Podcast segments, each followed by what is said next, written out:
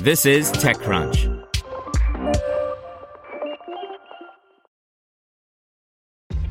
This episode is brought to you by ShipStation. You know, some things take a lot of work, like sending little robots to far off distant planets. And just as that's challenging, so too is running a successful e commerce business, especially when there's so much to do. So I want to introduce you all to ShipStation. Now, I love using ShipStation because of its easy to use dashboard, which makes managing orders and printing labels a breeze and super smooth. Oh, and the customer service is just out of this world. It's exactly what you need to help grow your business. Sign up for your free 60-day trial at shipstation.com slash technews. That's shipstation.com slash tech news. Brought to you by Quip. The Quip electric toothbrush is designed to make good habits simple with a sleek design, timed vibrations, and new brush head delivered every three months to keep your brush fresh. Set start at $25. Get your first refill free at getquip.com slash techcrunch. As tech layoffs surge, some support emerges for those without a job. By Natasha Mascarenhas. The massive surge of COVID 19 related layoffs has put tech in a unique position. While the startup world is facing layoffs itself, it's also trying to help get people back to work. Back at the end of 2019, the SoftBank backed belt tightening period led to a flurry of crowdsourced spreadsheets with employee names from companies like Oyo, WeWork, Zoom, and more. The spreadsheets popped up as a bet on the network effect with the ultimate goal of hoping the sheets land in the hands of a recruiter looking to hire one of hundreds laid off. Now, as COVID 19 cripples the economy, layoffs have surged dramatically past that one period. On one end, we've reported on numbers of tech companies cutting staff, from Oyo to ZipRecruiter to TripActions. But on the other brighter end, we've also seen the rise of platforms to connect those laid off and pledges from employers to not fire any employees during this trying time. In a world where people are laid off on Zoom, tech's efforts to give community and a course of action to those laid off is undeniably important. The current climate of the pandemic and the massive unemployment that's resulted means that a spreadsheet with a long list of employee names and unverified contact information doesn't cut it.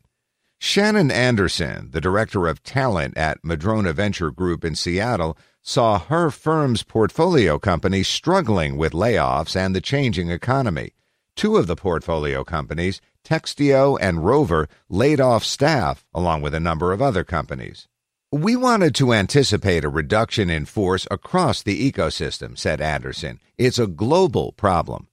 So, to help boost the network of those laid off, Anderson reached out to a number of HR leaders, including Chris Brownridge, the founder of Silver Lining, which is a job platform for those who've been laid off. He started Silver Lining after he shut down his startup last summer and had to lay off his staff of 20. I felt the pain of layoffs from the employer side, and it is painful for the employer, especially when you care about your workers, he said back in January. I don't want to keep seeing spreadsheets thrown around. I think that's not the right answer. We need a standardized way to deal with it, with a community behind it. Silver Lining is a platform that lets candidates submit profiles for recruiters from top companies to review. Job seekers on the site range from architects, UX designers, engineers, community managers, and more. Then COVID 19 spread across the world, forcing people to stay home and spend less. The economy's downturn unevenly impacted companies around the world. Where layoffs exist for the travel sector, usage surges exist for the remote work companies. But as a whole, the labor force is struggling with 6.6 million Americans filing for unemployment just last week alone. Madrona said it's donating a portion of its budget to help Silver Lining offer more services to those laid off. The firm declined to share the total amount of the donation. Silver Lining will also now offer coaching, resume writing, and emotional support to folks on the platform, Brownridge said. Thanks to donations from Madrona, SkyTap, Bandwidth, Voodle, Female Founders Alliance, and more, the site is free to use. The uptick in layoffs has led Boston based Drafted, a referral startup, to launch a product called the Layoff Network to help those who've been laid off. The startup previously was sending out a newsletter, Layoff List, a weekly list of layoffs with spreadsheets hyperlinked. During the SoftBank layoffs, Olivia Clark, the creator of the newsletter, noticed a surge in traffic. More than 1,000 recruiters subscribed. Now, she says traffic is up 2,000%. And in just two weeks, Drafted's engineering team has productized that newsletter into a job search network. The Layoff Network connects with recruiters, people who've been recommended by their colleagues and endorsed for their skills. If you're laid off, you can sign up and create a profile and ask a previous employer or colleague to recommend you. Clark says this is similar to LinkedIn's endorse feature to make sure the people are credible. Once the person has been endorsed, they'll be added to a talent feed.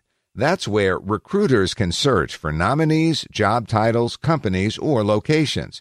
Unlike a spreadsheet, this is clearly easier to navigate and adds another layer of human touch.